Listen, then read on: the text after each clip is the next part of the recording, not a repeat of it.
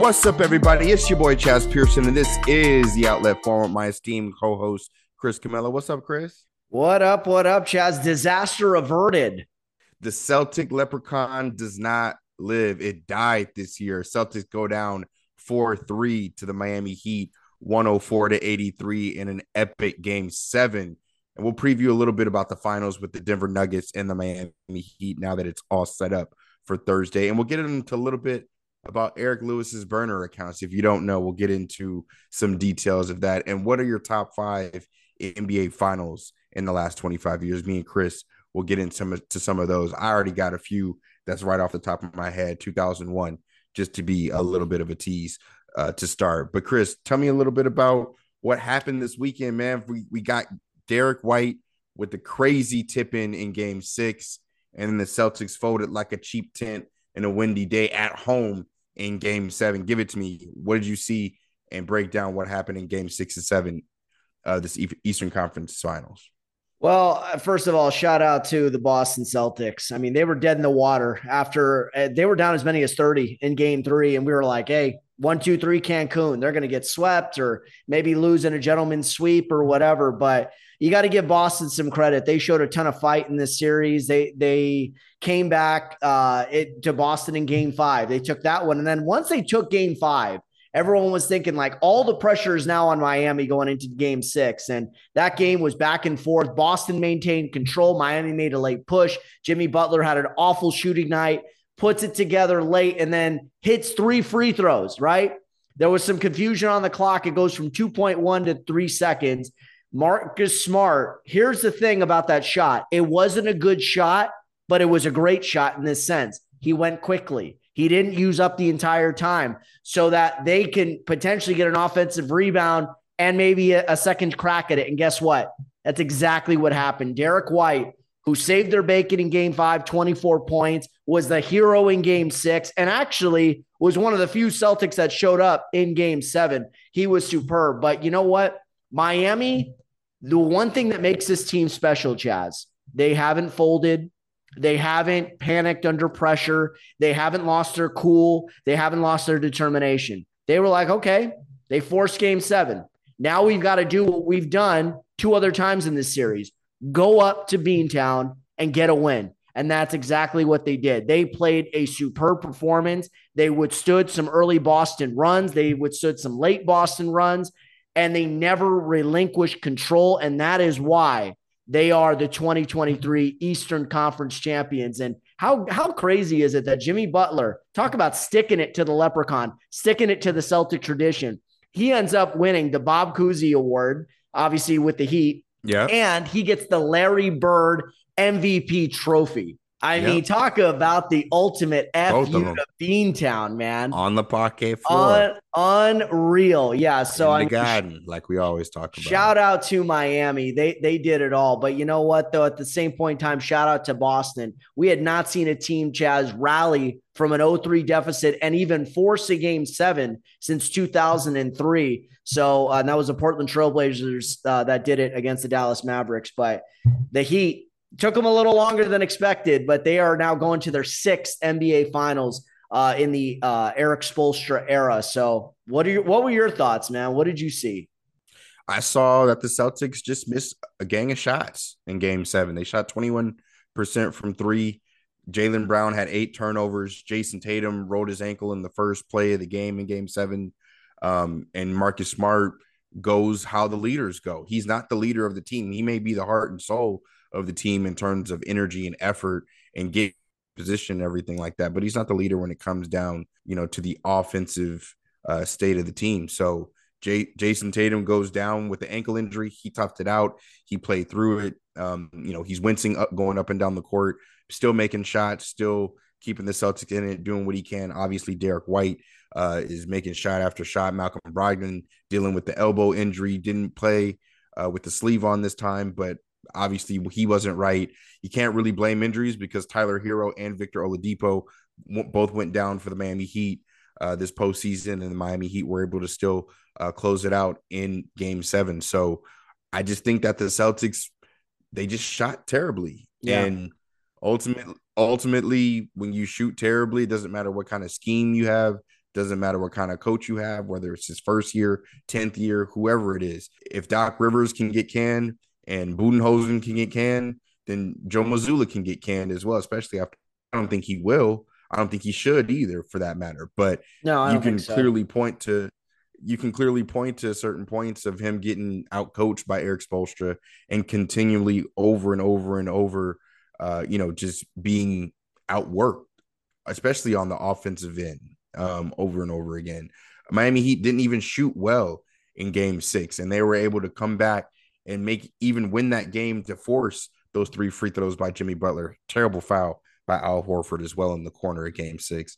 But you just see time and time again that the Miami Heat just have that will and they continue to just fight. And that's the spirit of Pat Riley. I was just watching Laker Legacy, Chris. Mm-hmm. You know, we you know, we watched we watched uh, you know, some or most of all or all of that, depending upon you know who you are and you know if you watched all of it, but some of us did. And there's a part in there where Pat Riley talks about, you know, just standing firm, putting 10 toes down and, you know, standing on who you are and where you're from. And that's that spirit that the Miami Heat have continued to have in the time that he's been with the organization going back to 90 help me out 1995 four, yeah he got eight, there in 95 seven, yeah so uh, overall they you know Erik Spoelstra is like 19 and 4 against the spread whether home or away again of course the Miami Heat covered tonight they're plus seven and a half underdogs and especially in this game, not only the series as well. But that gambling stat brought to you by the great Chaez Pearson, everyone. If you, in case you need to know who the dogs are,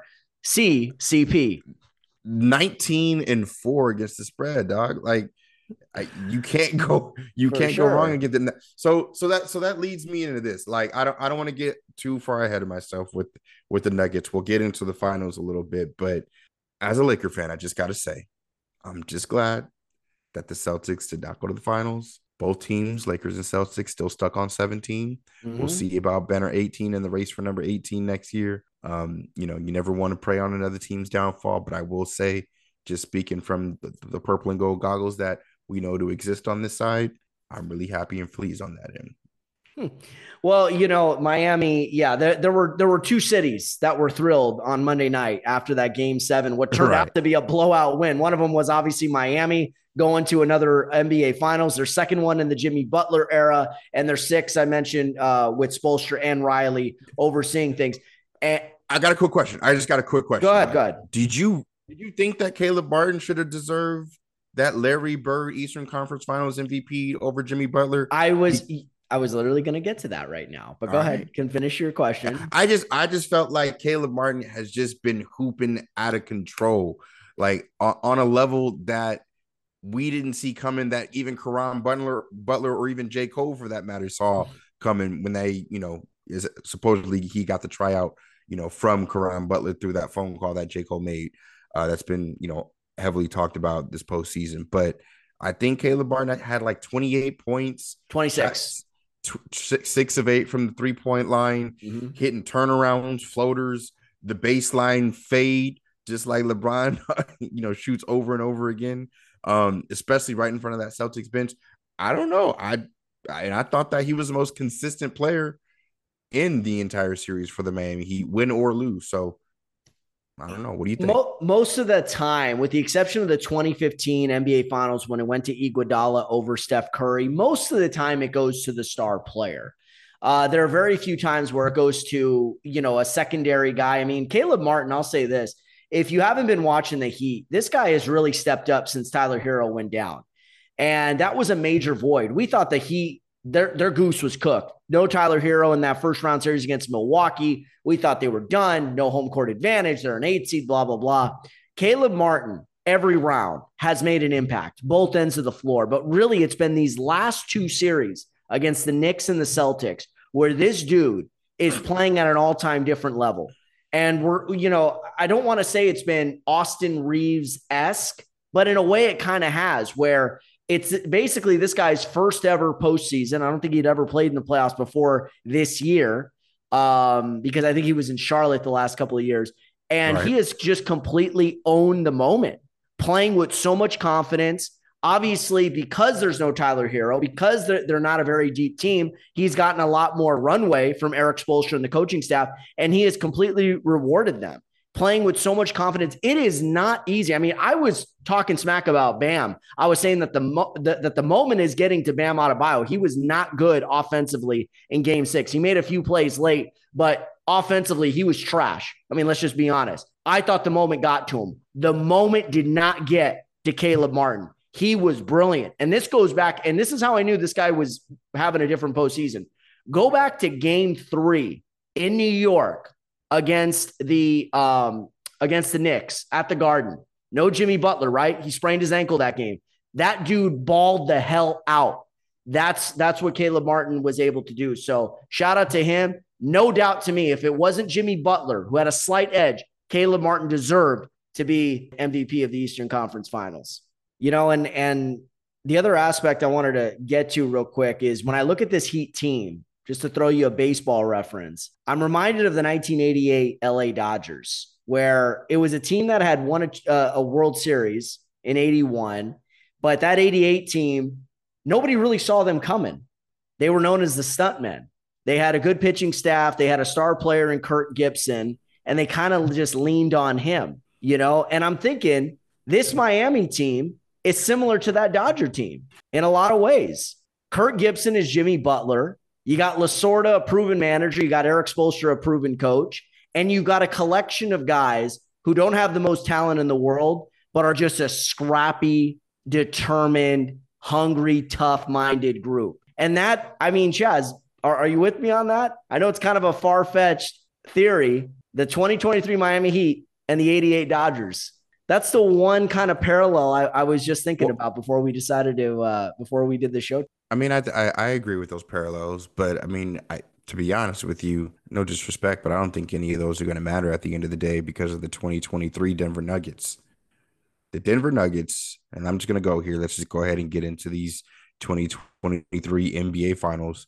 Uh, the Denver Nuggets are going to beat the Miami Heat in five, maybe six games. I don't, I can't decide on five or six. It's going to be one of those two. And the only reason why I can't decide on five or six is if Jimmy Butler is going to be good for at least one, like he was against LeBron James in the bubble, or if he's going to be good for at least two by himself, essentially, because Jokic is going to eat Bam up, and Duncan Robinson and Kyle Lowry and Caleb Martin and Gabe Vincent, God bless his soul, is not going to be enough for Jamal Murray, KCP, Michael Porter Jr., and Aaron Gordon. So ultimately, I think the Nuggets are going to beat the Miami Heat in five or six games. I'm probably going to go with, if you put a gun in my head, I'll probably say five.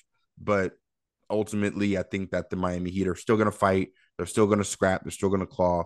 They're going to win a game or two, likely at home. Maybe they even still won on the road because the Denver Nuggets have been, I think they, they'll be out resting for at least 10 to 11 days swept the Lakers last Monday. So I just think that the Denver Nuggets are just the complete team. And I saw what they did to the Lakers. We saw what, what they, did also to the Phoenix Suns. We saw what they did to the Minnesota Timberwolves. Yeah. They've been the most most complete team since the postseason started for the past six weeks, seven weeks now. And I just think that the Denver Nuggets, much respect to them. Although, although Mike Malone has to be the whiniest. I mean, just throwing shots, take that L on the way out. Oh, the Lakers got swept, this and that. Like, I can't wait for October already. I, I want to see him uh in, in the first week. I, I want the Lakers to because because it's just this back and forth, and I and he's just a coach know, that really likes to you know, he just he has that extra. He yeah, just has that extra little shit, and I just okay. Well, let me let me push back on this, just, and this has nothing to do. Doesn't, doesn't sit right with kind of like kind of like when Jamal Murray, kind of like when Jamal Murray, you know, dribbled behind Lonzo's back a few years ago, like six seven years ago. I still haven't forgotten about that, but it's just little, it's little stuff like that. There's For little, sure, you know. Im- Mike Malone, uh, Mike Malone. It seems exactly. he he he shoots from the hip He's he doesn't really have a filter at times. When he's angry, he's going to tell you exactly what he thinks. He, I've seen this dude trash his own team before. Go back to the 2020 bubble when they were down three games to one in Utah. He called out his team as soft, not putting out enough effort. I mean, he we've seen him do that. This isn't anything new that we've seen Mike Malone put out there. I mean, he's probably one of the more honest, matter of fact coaches we have in the league. Whereas everyone I, plays political, you know, shoot is very politically correct and gives you the same old cliches and, and all of that stuff. But here, here's what I'm going back to the Miami Denver series. What Miami needs to bank on is stealing game one in Denver, using this momentum that they got from a, a thrilling seventh game and that win and and counting on the fact that Denver's going to be a little rusty, sitting around, cooling their momentum, and they need to basically smack them upside the head, similar to what you mentioned earlier in the show, the 2001 Lakers championship. Remember, Philly was coming off of a seven game series while the Lakers were sitting around for 10 days, and they took game one from the Lakers in overtime, building on that momentum running on that high. And I think Miami has to kind of institute a similar mentality to really give Denver something to think about because unlike that 2001 Laker team, Denver is not battle tested in those situations. They have not trailed in a series in the in these playoffs. So if you were to steal a game 1, right? Now it's like, oh man, Denver's really going to start feeling the pressure. So outside of that, if Denver's able to withstand that early storm from Miami, I think they're going to be just fine. And I and I agree. I think they're going to probably take that series in five or six games because I just don't think they'll have an answer for Nikola Jokic because they haven't faced a front court piece like that throughout these playoffs. Is Jokic the best player on the planet according to you? He is according to Dame Lillard. If you didn't see his live over Tough the weekend, one. is he is he the best player in the game? I think right now, the year that he has had, the two years that he's really put together. I mean, well, actually, I, you could make it the, the last three years combined. Yeah, I think he is. I don't think there's another player out there who's playing at this type of level on this biggest stage. Because we saw Embiid, the MVP, he folded in game in game uh, seven against the Boston Celtics. We saw Durant and Devin Booker burn out. Right. We saw Steph burn out. Steph was not good those last three games against the Lakers. Giannis folded. I mean, I hate to got hurt. No, no, he he got hurt, but got he also hurt. he also folded though a little bit. Double in the game seven of the NBA Finals. I'm talking six, about I'm this year. Talking about this year for Jokic. For me, if he's not number one, he's definitely number two. So I'll answer it that way because it's that's, easy that's to say prisoner of the moment, Chaez. That's the thing. Well, yeah, that, that that and that's the reason why I wanted to ask you because it, like if you if we zoom out a little bit, the macro on it for me is just that over and over every single year it's always about whoever just wins exactly it's never really about i mean because because what what's the barometer that we have other than who's in the finals or who's hoisting up the bill russell trophy or the larry ob at the end of the year that mm-hmm. that's the only thing we have to go based off of sure. so i mean is is is Jokic the best player in the game right now? It's hard to say that he's not, but I mean, Giannis affects the game in so many ways on the defensive end. But you know, okay, Jokic let me say this. Uh, uh, affects the you know the flow of the game and you know passing the ball yeah. but but would the would the Denver Nuggets be this good without Jamal Murray being as good as they are no. because we saw we saw as good as he is because we've seen what he's like without him last year sure. you know so it's it it's easy to say Jokic is the best in the league when he has another player averaging 30 in the playoffs and and helping the team that way as well. But, so but Chaez, that, you need I, I just have a, I just have a hard time saying that he is. No, right. So I'll I'll make it simple. Jokic is the best offensive center we have in the game. And I think he's a top three player in the game right now. Can we can we agree on that? For the sake of argument, I think we could agree on that. Because you're right. Is Two years ago, three? we said Giannis Absolutely. was the best in the game after Milwaukee won the championship. Last year, we said not only was Steph still one of the greats in the game, but perhaps one of the greatest of all time, that he should be on Mount Rushmore of all time greats. So, I mean, you're right. It is definitely, uh, we could always be prisoner of the moment, bro. I mean, that's it doesn't take it doesn't take a genius to know that. That's what we do in media. That's what we do as fans. It's just what it is. It's the nature of the freaking business. What have you done for me lately? But we also can't deny what the Denver Nuggets did without Jamal Murray. The fact that he kept them out of the, Jokic kept them out of the play in last year. And then two years ago, they won a series without without Jamal Murray. So it, you have to kind of put some stock in that instead of looking at it. Well, yeah, they're here because of Jamal Murray. Of course they are, because I mean that's 25 points a game you're missing right there. Michael Porter's another 15 to 18 that you're missing. How far are you going to go? How far would the Miami Heat go without Caleb Martin right now? How far would they go without Bam Adebayo, without Gabe Vincent? We, you know what I mean? You need players to to win these games, right, Chaez? I don't know. That's a good question. I'm not sure, but I will tell you this: there, there's something fishy. You know, if that's subjective, and we could go back and forth on that, but I'll tell you something that's not subjective and that's fishy, mm. and that the NBA is investigating on the other side of the spray. You know what? Here's to going for it and being terrible. Here's to giving it a shot, even though your shot is uh, garbage to being the queen of the court. Oh, maybe not this court. To feeling the burn, even if there shouldn't be a burn to feel. To trying your best, even though your swing is the worst. Here's to going down way harder than you get back up. Possibly one more ball. To giving it your all. Even though you kind of suck. But you know what doesn't suck? Trying to do something you've never done before.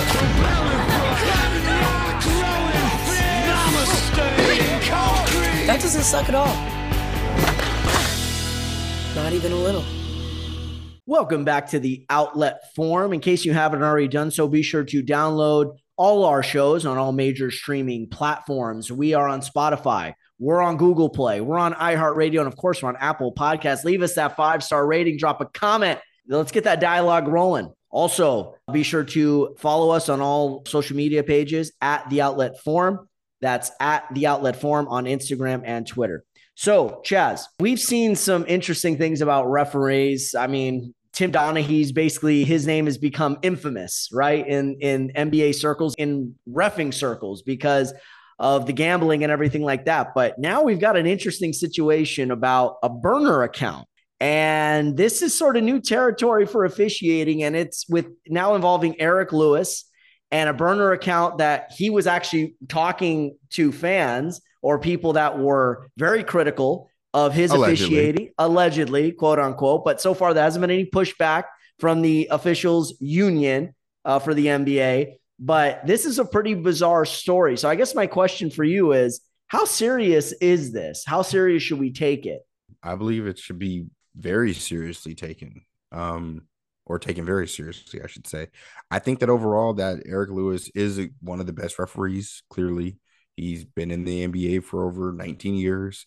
He, you know, has ref six finals games. He's an all-star ref. He's not just you know, one of these guys that, you know, are coming and going or, you know, just made his way out of the G League or refed a few games. No, he's been around for quite some time. So, you know, you don't want to set a, pre- a bad precedent for those that are below him, right? But at the same time, you want to, you know, set a good example at the same time and hold him accountable for going on the internet. Because here's the rule in the rule book, you know, for the referees, you know, for them, they can't speak publicly about their calls or about you know themselves or other referees or other players or anything like that so spe- that this falls under that umbrella and going on the internet and not having you know a picture a different name and just completely talking about different calls that you've made or other referees that you've ref with or games that you guys all called together. It's just consistent. And the reason why it's being investigated is because you take a look at it, you take a look at the, the tweet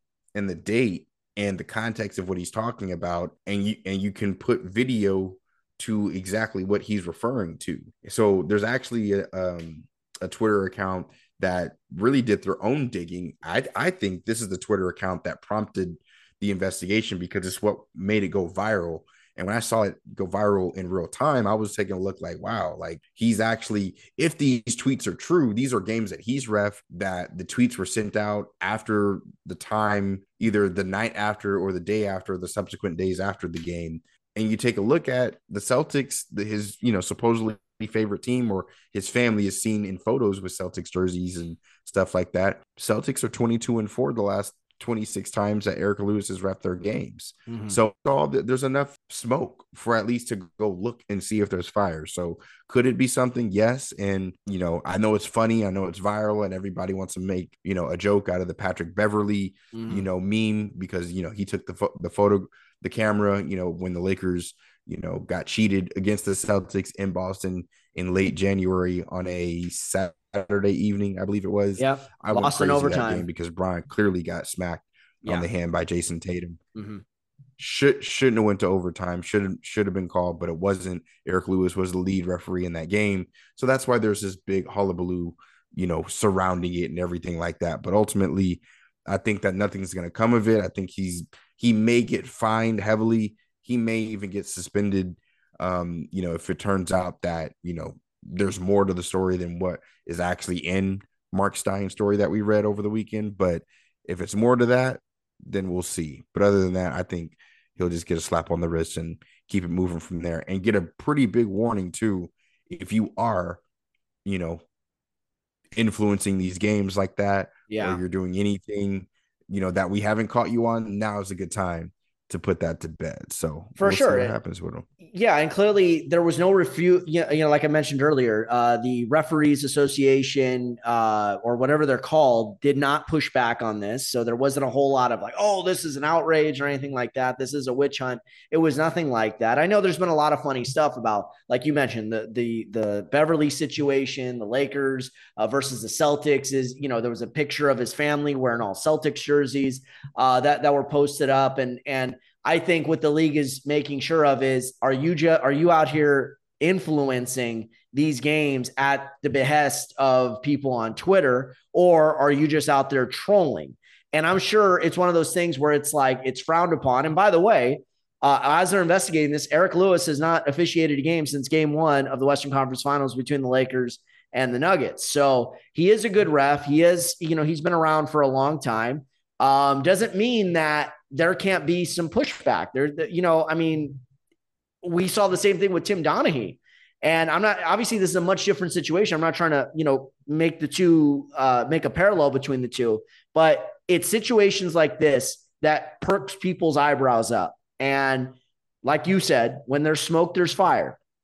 So what the league has to do is basically make sure that this guy's not doing anything he's not supposed to be doing because there's already between the gambling sites, between everything out there, a lot more people are sharper to the fact that these refs can influence games. When they're posting oh Scott Foster's or or the Suns' record when Scott Foster's uh, uh, uh, or, officiating or CP3's games, record with, CP, with Scott Foster. Exactly. CP3's record with Scott, Scott Foster or with Tony Brothers, as we saw in game seven. Like, oh, uh, uh, Miami is four and 12 when Tony Brothers does one of their games in the playoffs or whatever the case may be. So people are a lot more sharper with those things than they were 5, 10, 15 years ago. So what this needs to now do is set up a new precedent for the officials as if to say, stay off of social media. This is what's going to happen to you if we find you doing anything that you're not supposed to be doing because there was probably nothing in the bylaws before because social media is still a relatively new concept, especially on Twitter and Instagram and whatnot, TikTok. And now this is a chance to kind of nip this in the bud and maybe even use Eric Lewis as an example. So wouldn't this, shock me if it, if a fine or a suspension is coming through the pipeline and he doesn't even do a game uh, for these finals. Bryan Colangelo, Kevin Durant, potentially Eric Lewis mm-hmm. are all members of the NBA family that have been caught allegedly with burner accounts. To me, this has to be some of the most embarrassing shit as an NBA professional I could think of happening. Like this is just it's like come on man, you you if you want to talk trash, if you want to defend yourself, if you want to have something to say, at least be a man and stand behind it. And if you can't stand behind it because the rule book says and your employment says or employer says that you mm-hmm. can't do it, then just don't do it. But to me, it's it's pretty black and white for me uh, you know, unfortunately. But I know that there's a whole lot of nuance and context and a bunch of other stuff that goes into it. But ultimately, my heart of hearts, in my heart, I think Eric Lewis has definitely thrown a few of these games, has influenced a few of these games, and I think there's a lot more that needs to be found out because it doesn't affect the integrity of the game. I'm I'm a person that willingly, you know, bets on these games. Nothing crazy, but just, you know, I'm just a, a small fish in a huge pond. I was gonna say, and you're not ocean, an official. So you're not an official I, or a player. I'm not an official. Like ex- yeah, exactly. so yeah. So I'm not. I'm not influencing any influencing any dollars one way or another. But these guys are. So that's why for me, I I really want to see something like something real happen. But I know ultimately it's just going to become a warning, and the more dollars that get, get gets pumped into it with Bet MGM and all these other FanDuel and DraftKings and Prize Picks and you underdog and you name it, there's going to be more uh, feet being held to the fire when these things happen moving forward. They're not going to be a slap on the wrist, and I think that they may make Eric Lewis, you know, an example because we're moving into that, you know, realm now. But you know, only time will only time will tell. I'll believe it uh, when I see it. I'll believe it when I see it. Yeah. Well, speaking of the NBA finals, uh Chris, we I know we we talked a little bit back and forth about, you know, some of our favorites, but you know, with everything coming up on Thursday, it's time for that Larry O'B. It's that time. Mm-hmm. It doesn't matter what teams are in the finals. I'm always going to watch. I'm always going to be tuned in. Uh, there's a lot of you know casual fans that were you know tuning in to the Heat Celtics that probably aren't going to watch the Miami Heat and the Denver Nuggets, but I think it's actually going to be a great series, even though Denver's might might win in five or six games.